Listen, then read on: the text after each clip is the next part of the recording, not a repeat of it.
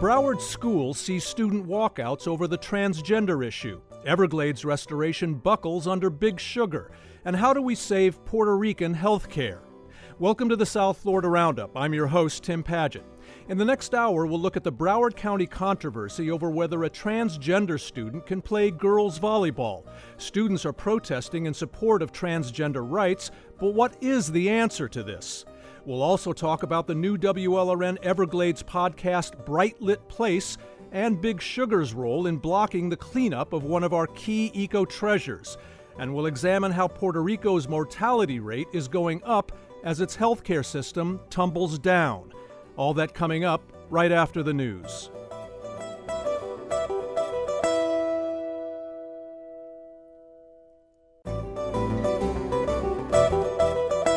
I'm Tim Padgett. Welcome to the South Florida Roundup on WLRN. Bienvenidos, bienveni, benvindo. This week, we found out that a transgender girl at Monarch High School in Coconut Creek has been playing on the school's girls' volleyball team. The problem, of course, is that two years ago, Florida enacted a law that prohibits students who were born male from playing on girls' sports teams. Broward County's new school superintendent, Peter Licata, felt compelled to reassign or suspend five Monarch administrators and coaches, and an investigation is underway. That district response sparked two days of student walkouts at Monarch in support of the transgender athlete and transgender rights. State officials, meanwhile, are calling for, quote, serious consequences, and to many critics, are insulting transgender youths. This case only returns us to a debate that hasn't really been hashed out morally, ethically, and medically, even if red states like Florida think they've had the last word legally. Do this transgender student, for example, really hold an unfair competitive advantage? What is the answer? Call us at 800 743 WLRN, 800 743 9576, or tweet us at WLRN. Joining me now to look at this case and its fallout is the South Florida Sun Sentinel's education reporter, Scott Travis, who's been following this story this week. Scott, good to have you with us again. Hi, Tim. Good to be here. Let's back up a little before this week and even before 2021 when Florida's Fairness in Women's Sports Act was passed, barring transgender athletes from playing on female teams. Before that, were students who transitioned from male to female generally allowed to play on girls' sports teams in Florida's public schools? I I can only speak for Broward and a few other districts, and mm-hmm. they had policies at the time. They had an LGBTQ resource guide that specifically allowed that uh, for transgender uh, students to play on the team uh, of the gender identity that they identify with. Right. I don't think it was a major issue if there were students that were playing they didn't get a lot of publicity. I don't think we knew much about them, so I don't know uh, what the extent to how many transgender players there actually were. Did did those guidelines? Do you know, Scott? For example, include um, you know. Uh, criteria as to when a student may have started taking testosterone blockers at what age, et cetera, et cetera. Again, falling under that criteria of what constitutes a competitive advantage or unfair advantage in playing a sport. I don't think it addressed that issue. Okay, I think those those uh, concerns came uh, probably a, a, few years ago when there was the a Connecticut uh, teen, Selina Soule, right. who was who felt that she had been unfairly uh, kept out of a uh, I think it was a track and field sport because of right. her uh, be, because there were some transgender students that was what score. I'm sorry. Go ahead yeah, that may some transgender students who may have scored higher than she did or had a better time than she did, and therefore she got disqualified from the team, is my understanding. Was that Connecticut case then what brought on the drive to pass a law in Florida to prohibit that that that that sort of uh, participation?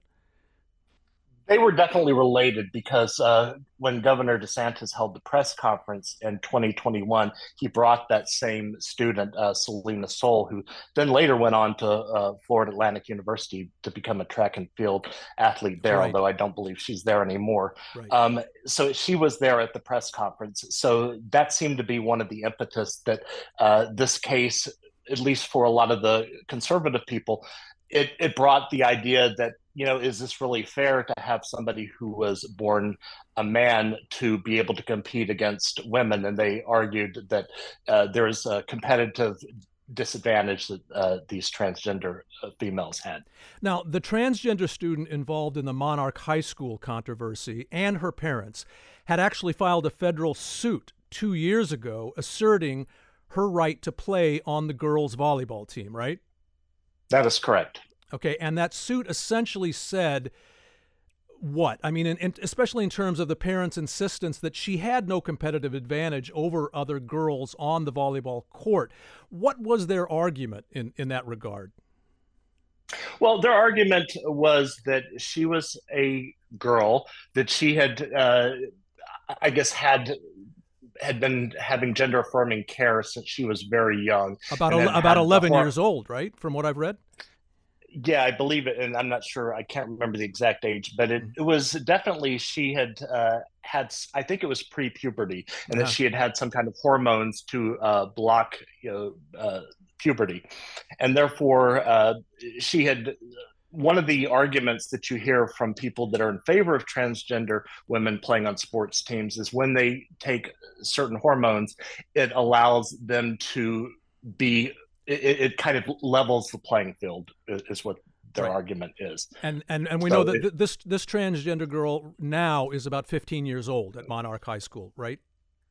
Yeah, she is a uh, sophomore at the school right now. Right. So this is her second year play. She played her second year of volleyball at the school. Now, going back to the lawsuit that the, the family filed, a court ruling came down last month, right? What what did the judge say?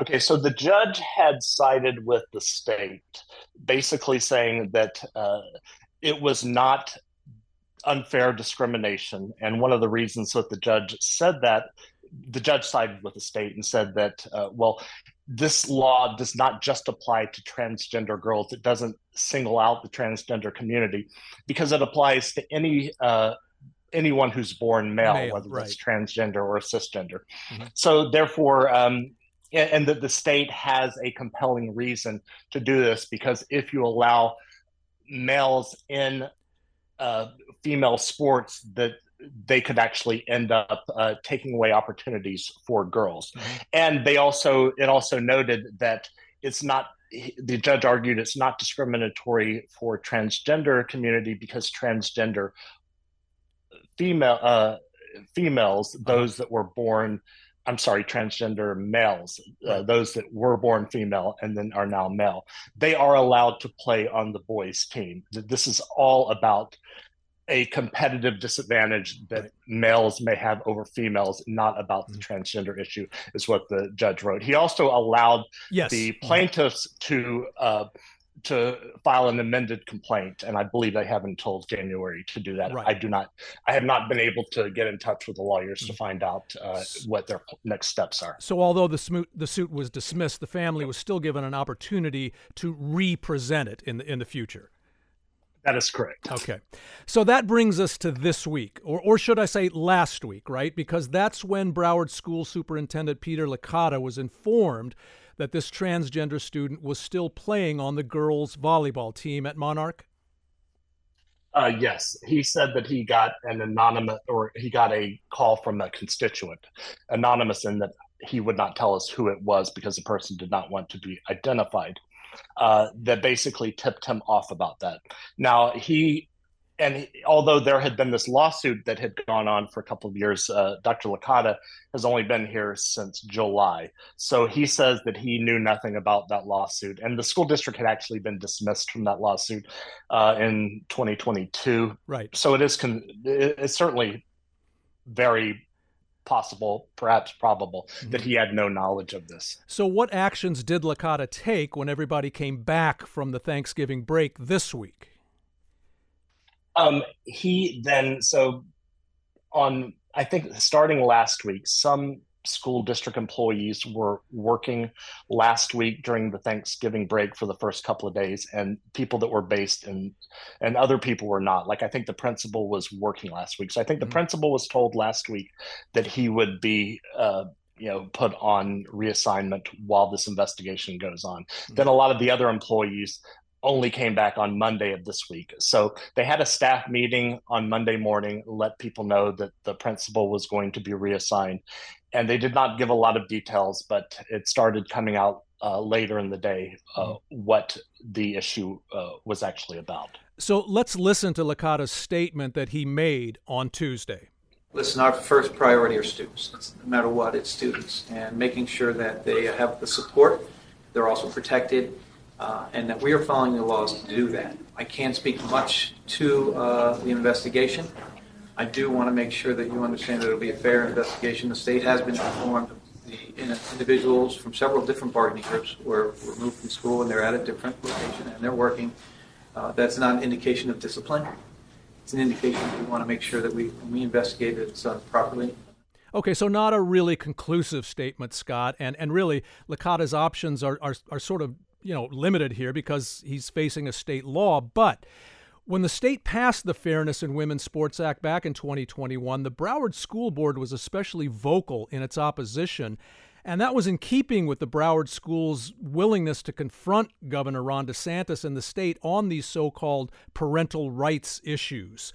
Do you get the feeling Broward is gearing up to take DeSantis on again on the transgender front, or are we not going to see that kind of assertiveness this time? I don't see it happening right now. I mean, there's a couple things that are different. Uh, uh, we've got going on now. Uh, five of the nine school board members who were on the board at the time are no longer on the school board. Right. Uh, and you may recall that four of them were actually removed by Governor DeSantis, DeSantis because right, of yeah. the grand jury report. So I think there's, uh, and now we have three of the school board members that are Republicans, and there's no way that they would uh, vote to uh, to, they would try to challenge this. And I also hear, even from the ones that are the Democrats, uh, generally the feeling in the last couple of years has been, you know, we have to follow the law. Yeah. So I, I feel like the school board is probably a bit less, uh, maybe a little bit less activist than it was uh, mm. in 2021. Right. Because that was around the same time that they were fighting the masks mm. issues and, and and they fought the Don't Say Gay bill and some of the other things. Yeah. I don't see them actually being quite as aggressive. And and mm. Peter Licata, once he was hired, he made it very clear that you have to follow the law. So that right. was sort of he made that very clear from the beginning. You're listening to the South Florida Roundup on WLRN. I'm Tim Padgett. We're talking about the controversy over a transgender student playing girls volleyball in Broward County. Call us at 800 743 WLRN, 800 743 9576, or tweet us at WLRN. Scott, let's turn to the student body response to this dispute. There were at least two student walkouts at Monarch this week in support of the transgender student. Their generation is obviously more open to transgender identity and acceptance than, than older folks, including in girls' sports. But what was their message, would you say, to the Broward school system and the state? Well, there were on the first day uh, of the walkout, there were signs that said uh, supporting trans rights and let her serve, let her play, uh, those type of things. So I, I and there were chants and, and that type thing, and I felt like there was a real strong effort to support her. Um, now, what happens a lot of times with these walkouts is that some students who actually are doing it for uh, protest reasons do it and then others decide well you know i would like to you know leave class too so i'll go out too so how large the contingency to support the student was I, am not really clear yeah. and i saw it on the second day too is it seemed less organized there's still a lot of students out there but mm-hmm. um, basically uh, they were playing volleyball and throwing the frisbee and, yeah. and, stuff like that and it didn't really feel like an organized march or or mm-hmm protest like it had been on the first right. day. Now, the state weighed in on the controversy in a way that critics found a little distasteful. The, the Education Department spokeswoman couldn't just say state law forbids transgender students from playing girls' sports. She had to make what sounded like a rather spiteful political statement. Quote, under Governor DeSantis, boys will never be allowed to play girls' sports, period. She seemed to betray what critics say is the real point of the law, which is to delegitimize transgender identity in general. D- does that perhaps give Broward schools and those student protesters uh, a little more leverage against the law? Well, I mean, I I don't know how much leverage they have because basically this has gone through at least one court and it's been upheld. Yeah. So uh, they can that they can be opposed to it. And clearly the if you look at what the state has done in the last couple of years they've passed a lot of uh, anti-transgender laws. I think this is this law was one that probably was an easy one for them to start with mm-hmm. because polling has generally shown that there is majority support for uh, people that were born boys not playing on girls teams. Right. Yeah so um, that and and you can you can support that position without being anti-transgender. You can just right. say, well, you mm-hmm. know, you can look at it from the point of I, well, I don't want uh, somebody, a, a, girl, to not be able to uh, right. to to have a same a- athletic opportunity. Um, so there, there, that one, right. Yeah. there, there's also the issue of how Broward school teachers and administrators, the folks actually on the ground, should proceed from here. Anna Fusco, the president of the Broward Teachers Union, made the point this week that the Broward school system has not done a good enough job training and explaining to teachers and administrators how to deal with this law and the transgender issue. Fusco spoke this week with our producer, Helen Acevedo, and here's what she had to say about it. I felt that this investigation could have taken place without removing people. They did not harm anybody. This kid is being exploited, employers are being scrutinized, nobody was spot was taken because this female played. There, there's lots of pieces here that it just shows that this is done because it's discriminatory power control deplorable law. And now people's livelihoods are affected. A student is severely affected. All of the students there and they've shown it by doing their little protesting are impacted. You know we keep saying it's about the students but our actions don't show it Scott, what about that point Fusco made about the teachers and administrators involved in this case? Should they have known, though, that they were technically flouting this new state law by letting this transgender student play girls volleyball? Well, I mean, first of all, we don't know for sure how many people knew right. that this student was actually transgender. My understanding is that this student uh, is not what is I, I guess if, if, the word is pass or whatever is what you could call. But a lot of people did not know that this was a, a, a transgender girl. They thought uh-huh. it was just a, reg, uh, a girl that was always a girl. Right. So um, I, I, think that that's the first thing is whether the principal knew, whether the assistant principal knew, whether the athletic director, which coaches knew. I don't know. Um, okay, no, that's at, that, at that point. At this, yeah, that that that's a good point, and thanks for bringing that up. Um, we'll have to leave it there, unfortunately, Scott, for time. Scott Travis is the South Florida Sun Sentinel's education reporter. Scott, many thanks as always. Okay, thanks a lot. I appreciate it. Still to come, WLRN's new podcast on Everglades restoration and whether Big Sugar is blocking that effort. This is the South Florida Roundup on WLRN.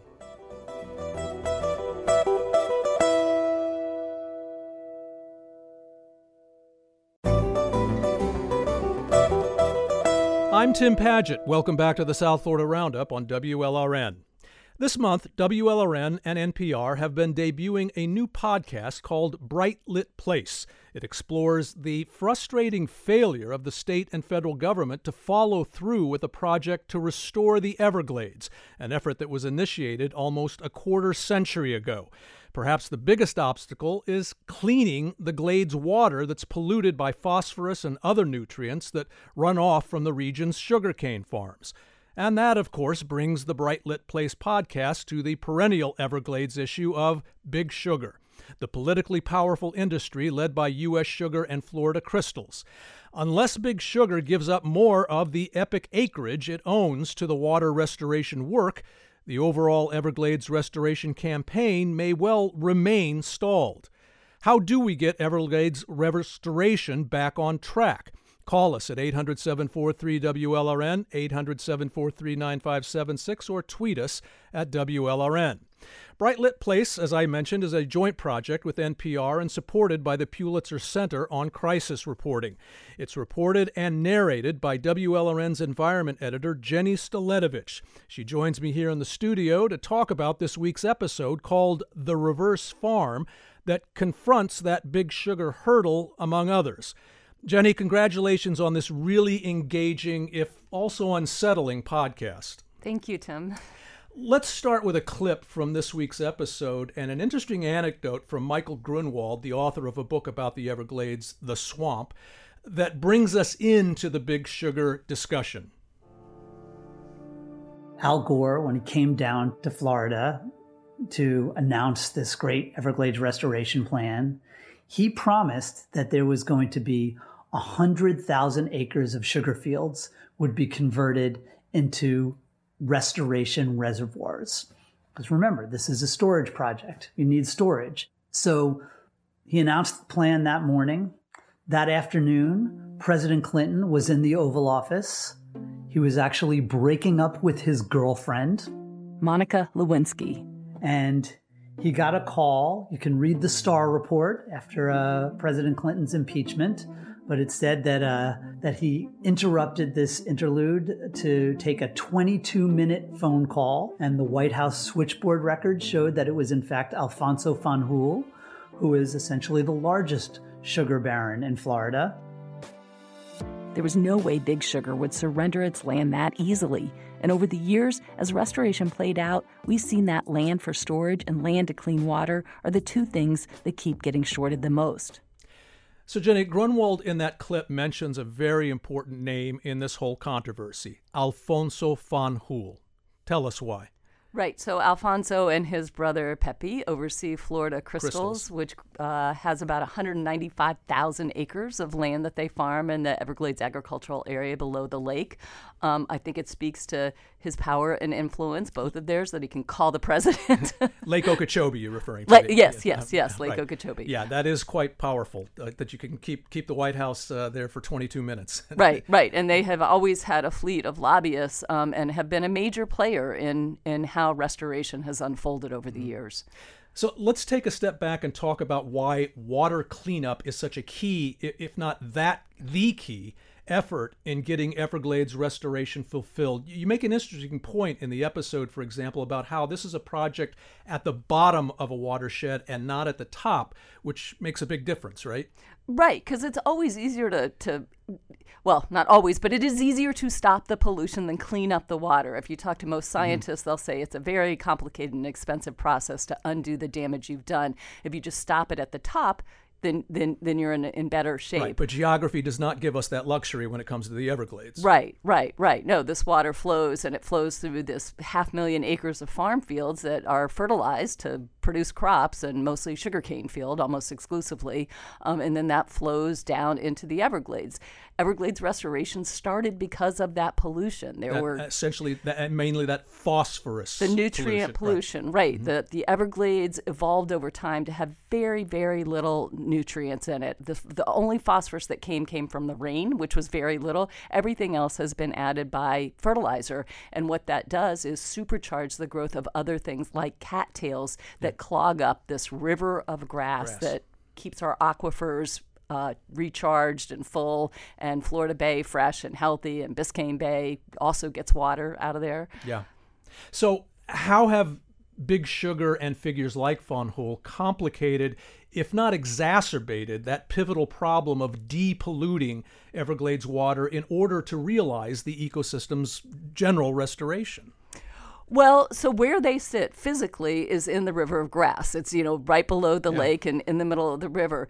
Um, it they have have repeatedly lobbied and objected to efforts to expand storage and treatment areas, um, cleanup efforts. If you go way back to when this started, um, with a lawsuit that Dexter Lehtinen filed um, over clean water, and then in the 1980s, out of that came a massive cleanup plan. The state wanted to tax them a penny a pound for sugar to help pay for that. They bitterly fought that and succeeded, um, and so the cost of all that cleanup has fallen on taxpayers. Yeah. Uh, just last year we spent 91 million dollars on on storage treatment areas. That's not even the total build. That's just last year. And another good example would be how Big Sugar ended up backing out of a deal it made with then Florida Governor Charlie Crist in 2008 to sell what 180,000 acres of land it owns to the state, so the state could then yeah, I mean, I mean, I'm not really sure that they initially backed out. So Okay. it was they they came to this. They they approached the state. They wanted to right, sell right, 180,000. to, to, to their credit. Yes, right, okay. right, right.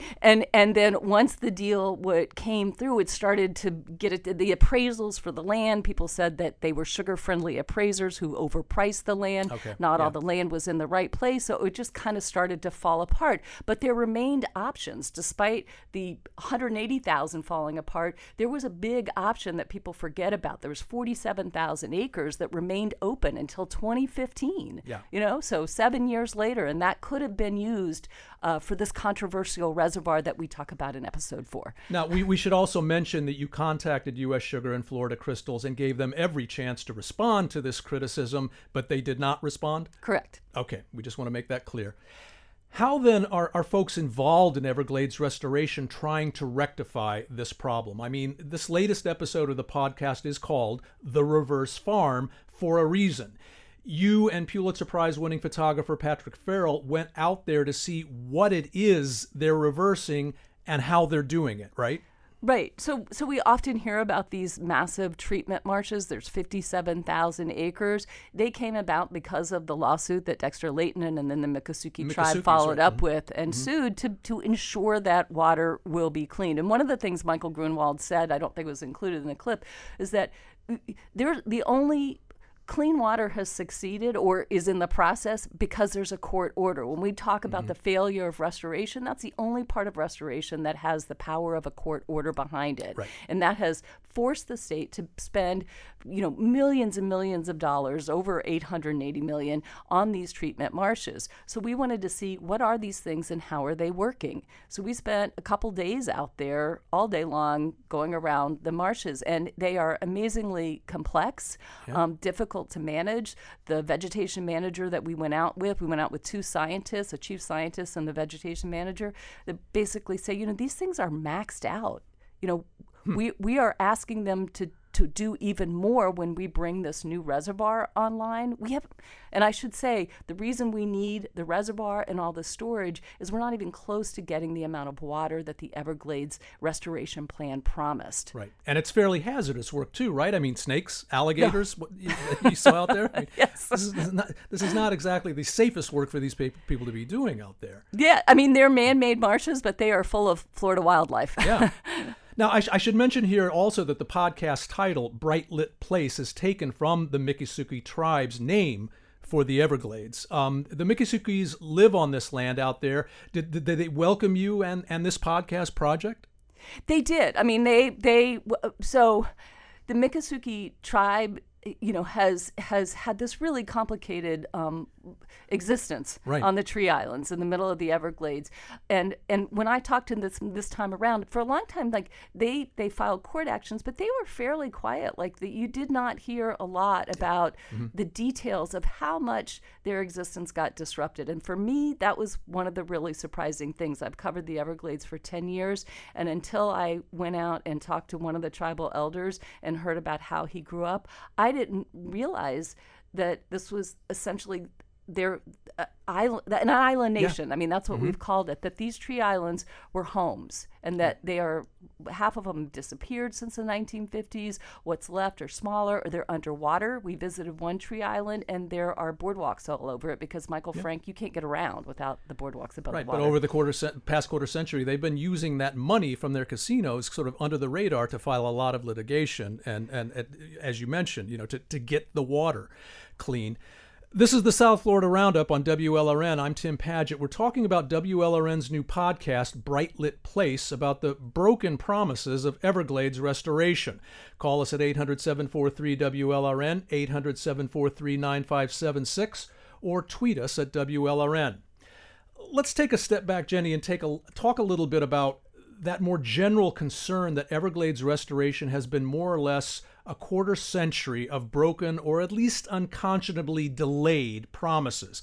I remember the for- first story I did for Time magazine when I arrived here in 1999 was about the Miccosukee's lit- litigation efforts that we were just talking about to force cleanup of the Everglades water, and it seems like little, if anything, has changed since then. Can you take us briefly through the history of this dysfunctional effort, which started right at the turn of the century with something called CERP, right? Right.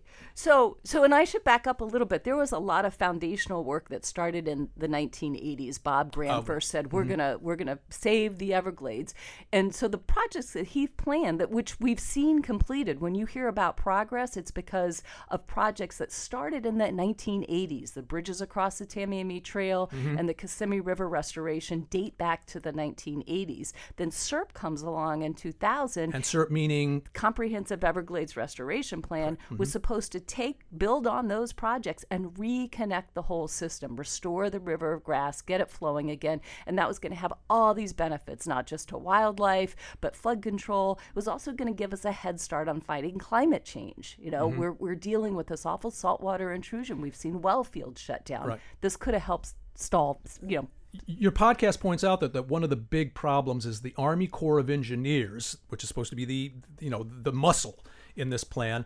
They've got a huge backlog of projects. Is that the main problem here, or is political foot dragging, like especially Big Sugar's lobbying, for example, is that the problem? Which I- or both?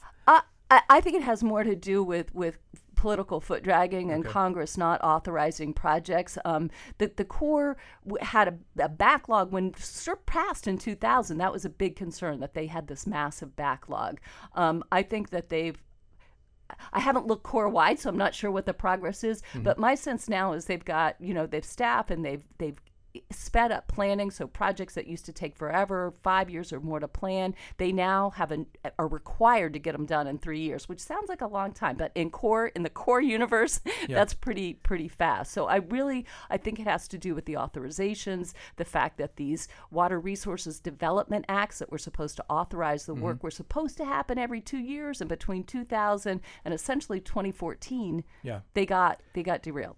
But this all comes back to water cleanup, right? As your episode this Right. week makes boldly clear. And there's a big deadline looming for that, right?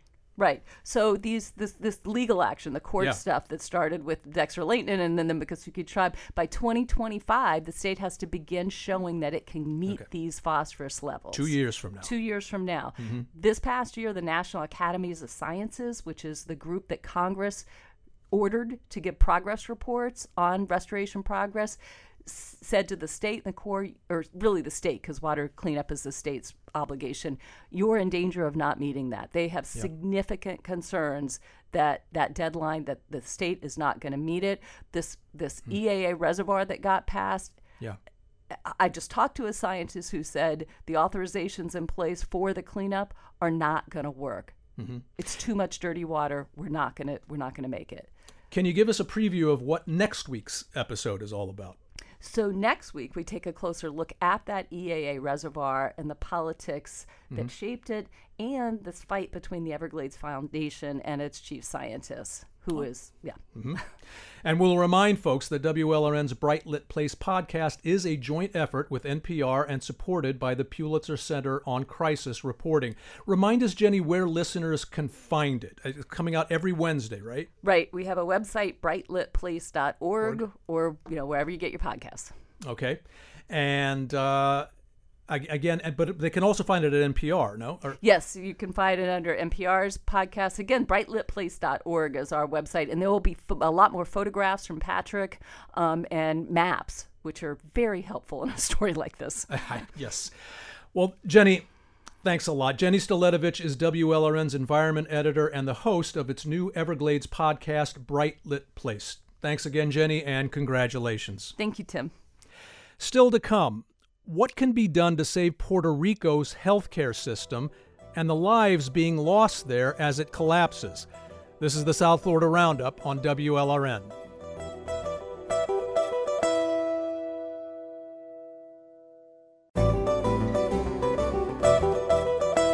I'm Tim Padgett. Welcome back to the South Florida Roundup on WLRN. This week, the Washington Post published a troubling report on an alarming rise in Puerto Rico's death rate, and it made fairly clear what the culprit is a collapsing healthcare system that's left large swaths of the U.S. island territory with scant medical infrastructure and personnel. In 2010, for example, there were 19,000 physicians in Puerto Rico. Today, there are fewer than 11,000. A lot of this is due to the massive population exodus Puerto Rico has experienced, especially in the wake of the devastation caused by Hurricane Maria six years ago. Doctors and nurses have been a big part of that outmigration, and many of them have ended up here in South Florida, which is home to an especially large Puerto Rican community. But the causes run deeper than that, from corruption in San Juan to neglect in Washington. Do you have family or friends struggling with Puerto Rico's wrecked healthcare system? Call us at 800 743 WLRN, 800 743 9576, or tweet us at WLRN. Joining me now is Paul Velez. He's the president and CEO of the Borinquen Medical Centers here in Miami Dade County. Borinquen is the indigenous name for the island of Puerto Rico. Paul, thanks for talking with us about this. Well, thank you for inviting me once again. It's been a while since I've been on your show, and again, it's an honor to be able to uh, do this interview with you because you're just you have just an outstanding history of the Americas and Latino America. Uh, just uh, again, it's, it's indeed an honor. Well, thank you. No, it's an honor to have you on, and welcome back. Paul, let's take a look at some of those alarming aspects of Puerto Rico's healthcare system meltdown that the Washington Post brought up. I mentioned that the number of physicians on the island has dropped by almost 50% in just the past decade. Fewer than a third of its municipalities have hospitals with accessible beds, and some Puerto Ricans live as far as 20 miles away from the nearest hospital. There are only 95 cardiologists on the whole island today, and the Post makes it clear that's all a big reason Puerto Rico saw some 3,300 more deaths last year than would normally be expected. Would you agree with that correlation the Post is drawing? Absolutely, because this has been a growing concern for a number of years. And to see the island lose many of its residents to the to the diaspora or to the mainland, mm-hmm. especially here in Central and South Florida, yep. it's it's it, it, again it's horrible. Right, and we should remind people: Puerto Ricans on the island are U.S. citizens, and therefore, uh, you know, we, we don't we, we don't call them, you know, immigrants because they are coming essentially to the U.S. mainland where they are citizens. I just want to, re, you know, remind people of that. Um, Paul, what do you personally, as a healthcare administrator who works with the Puerto Rican community here, what do you consider to be some of the most glaring problems the island's healthcare system is facing right now?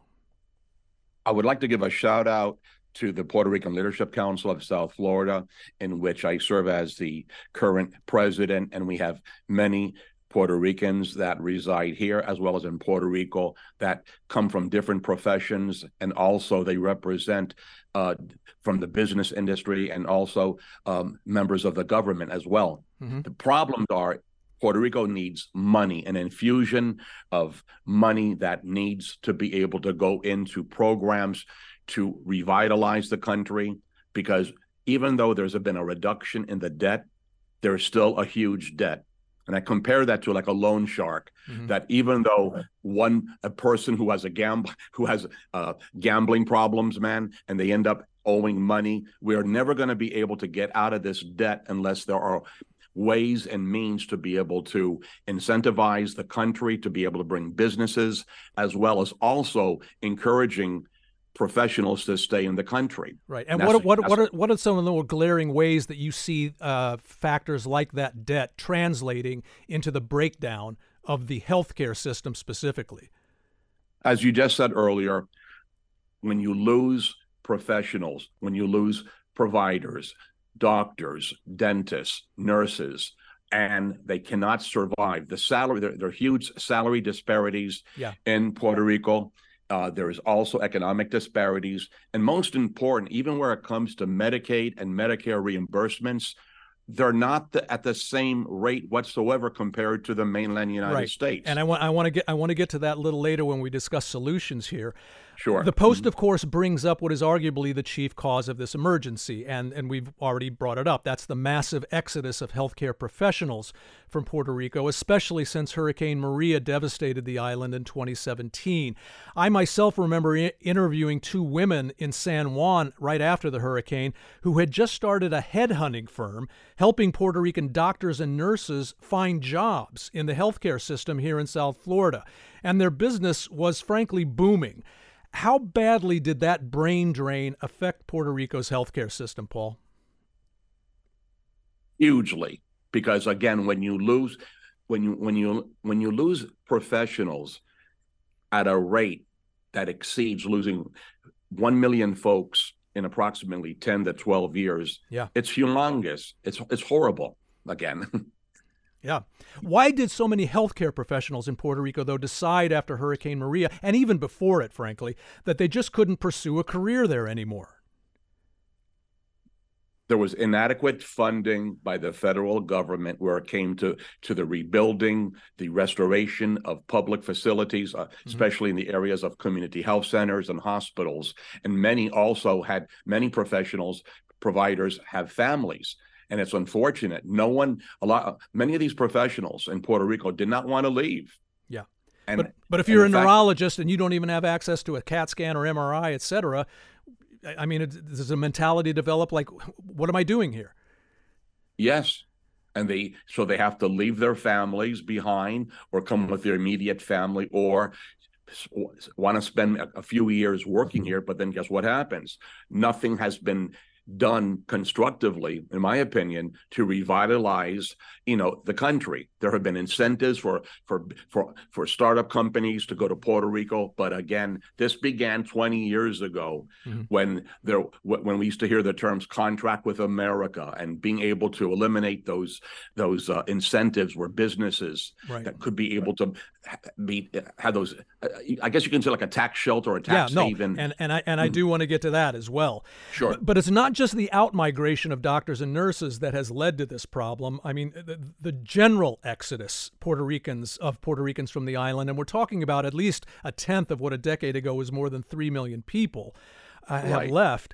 Uh, that's made the the population considerably older, and that's worsened the healthcare crisis, right? Right. In what major it's, ways? Well, when you look at a number of blue collar workers that for example, would go to Central Florida. Many of the workers and employees that work the theme parks, a majority are Puerto Ricans. Yeah.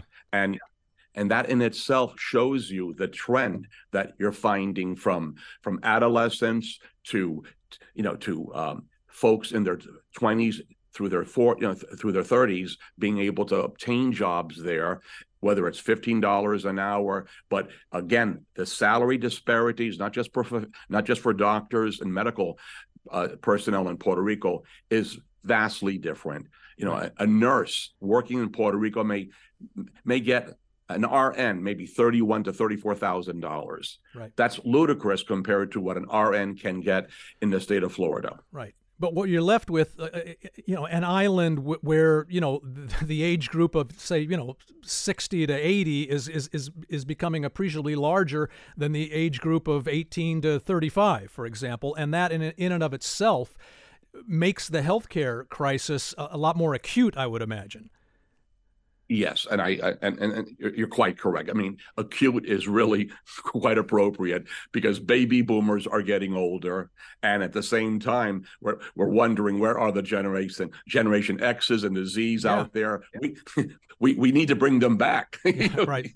this is the South Florida Roundup. I'm Tim Padgett. We're discussing the healthcare collapse in Puerto Rico and the rising death rate there that's resulted from it. Call us at 800 743 WLRN, 800 743 9576, or tweet us at WLRN. So, Paul, let's pivot then to some possible solutions to this crisis, which is only going to drive more Puerto Ricans here to Central and South Florida if it keeps up, which in turn then would only make the crisis on the island worse. As you and I discussed, and as you brought up a little earlier in our conversation here, more money has to top the list, does it not? Absolutely. And where should that money be going and where should we be getting it? Well, that's the pan. That's the question for the for the Pandora's box. Right. The federal government has a responsibility, meaning Washington D.C. Yeah, absolutely, both the Congress and the Senate. And the problem has been such where anytime there is a discussion about providing an infusion of dollars and cents or needed funding and capital, so that there can be capital reinvestments in Puerto Rico. It's it's looked upon by a majority of folks as oh, it's welfare, and it, and that is horrible. Again, it's it shouldn't be yeah. because remember, Tim, years back, what the term "too big to fail" was referring to banks. Yeah. and there was an infusion of federal dollars that did provided billions of dollars and not all these were loans. Many were forgiven. So why can't we also provide needed capital and infrastructure money? For example and I, and I mentioned this to a coworker this morning the electrical grid how can you be able to have you can have all the equipment but if you don't even have a power a, yeah. a, power i mean electrical power system that functions uh, how, how, are you going to yeah. How are you going to run the hospitals and the clinics? But one of the one of the important points you brought up earlier, uh, uh, it was Medicare disparity. For example, the right. disparity in mm-hmm. what in what doctors and, and patients can expect to get from Medicare on the island, as opposed to what we can you know uh, expect to get here on the mainland. Right, because you see, if you have a managed care plan. I'm not going to be naming the different plans, but mm-hmm. those that are very well advertised uh, and throughout the media. They may not apply if you have a certain Medicare plan, let's say in Puerto Rico, or Medicare Advantage, as they're now being called, yeah. which is a lot different. It's very limited. It's not. You may not be able to use your card in the state of Florida or any other state in the uh, you know in, in America. Yeah. So that's another issue too. There's not there's no equality where it comes to providing re, reimbursement rates for Medicaid and Medicare in Puerto Rico. Right. And I want to get back to some another important point you made earlier here about one of the big ironies, let's call it. How much for you know, when we talk about Washington's neglect of the U.S. territorial island in this respect. One glaring irony to me that stands out is that the U.S. government has gone to great lengths to help make Puerto Rico, for example, a tax haven hub for the pharmaceutical interest, industry, which I think you were alert, alluding to earlier. And yet right. the island has become a healthcare dystopia how do you reconcile those two those two uh, you know contradictions? How should the U.S. be stepping up to essentially help save lives in Puerto Rico now? Well, the first thing I thought of was the Netflix episode, uh, series called Stranger Things. It's strange. it's strange right. that, that there could be, you know, pharmaceutical companies, you know, in Puerto Rico, but yet there is a huge healthcare disparity. And I think this is where there has to be some real, real discussions with members of the Congress and the Senate, because I think there's always going to be a fear where it comes to what about the status. Mm-hmm there's always going to be a, a, a, small percentage wanting independence, a, a, larger percentage wanting to have keep it the way it is, keep it Commonwealth, and of course statehood. Yep. This this those three topics alone, or the topic of those three different, uh, you know, um, positions for the future, can create uh, a lot of infighting or discussion both here and, and in the Congress. But the point is the way the country is being operated right now is totally inadequate and there's not enough funding for the for the when residents you, when you say when you say the country you were referring to Puerto Rico the island. The island yeah, of yes, course. yeah. yes. Yeah. I mean it, it is yes. I mean it is a u.s territory but on the other hand you know puerto rico cannot be treated like a stepchild or an orphan. Right. Because really no matter what the island status is commonwealth statehood or, or independent country we're, we're, right. we're, we're, talking about health care people's lives that really shouldn't the, the status really shouldn't play into that discussion should it um it shouldn't but remember what happened um and Borinquen was part of history where it came to the Affordable Care Act, yeah. which uh, which some folks call Obamacare. Yeah. There was such opposition there was perception that this was communism, it was yeah. socialism. even though the mm-hmm. plan, Tim, was very, very similar right. to the Massachusetts plan right. years ago. Paul, mm-hmm. we'll have to leave it there, unfortunately, for time. Paul Velez okay. is the president and CEO of the Borinquen Medical Centers. Paul, many thanks. Much appreciated. Thank you so much, and happy holidays, man. You too. Finally, on the roundup, if New York has a rats problem, Miami has an iguanas problem. So Miami Dade County is now calling open season on these lizards. The county is looking to hire reptile trappers to capture and humanely dispose of iguanas due to large populations of them taking over county parks. In fact, at least where I live in South Dade, Miami Dade County parks are starting to look more like Jurassic Park. When these invasive iguanas get up on their hind legs, they look less like garden lizards and more like prehistoric velociraptors. They also damage seawalls and roadways here with their burrowing. They climb into your pools and gutters, and when temperatures drop, they fall from trees and scare the bejesus out of your kids. They become such a problem that state and local law now allows any of us to exterminate iguanas humanely without a permit. Some suggest the lizards are even good for cooking. I won't ask if they taste like chicken. That'll do it for the South Florida Roundup. It's produced by Helen Acevedo with help from Polly Landis. Our engagement editor is Katie Cohen. Katie Munoz is our director of original live programming. Our director of enterprise journalism is Jessica Bakeman. Mateo Sanchez is digital editor. Sergio Bustos is WLRN's vice president of news. The vice president of radio and the show's technical supervisor is Peter J. Mertz. Richard Ives answers the phones. I'm Tim Padgett. Have a Greek weekend and thanks for listening. Gracias, merci, Obrigado.